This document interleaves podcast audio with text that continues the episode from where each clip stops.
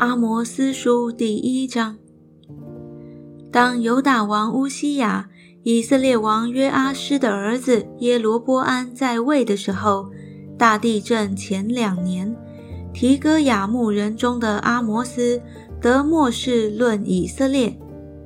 他说：“耶和华必从西安吼叫，从耶路撒冷发声，牧人的草场要悲哀，加密的山顶要枯干。”耶和华如此说：“大马色三番四次的犯罪，我必不免去他的刑罚，因为他以打粮食的铁器打过激烈。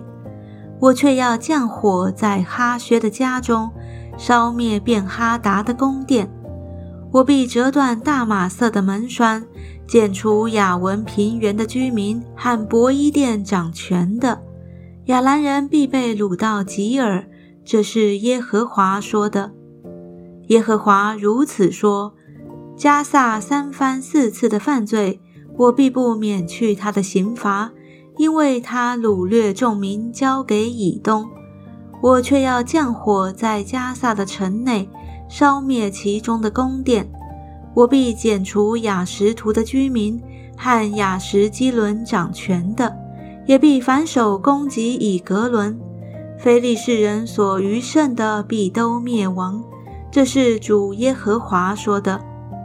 耶和华如此说：推罗三番四次的犯罪，我必不免去他的刑罚，因为他将众民交给以东，并不纪念弟兄的盟约。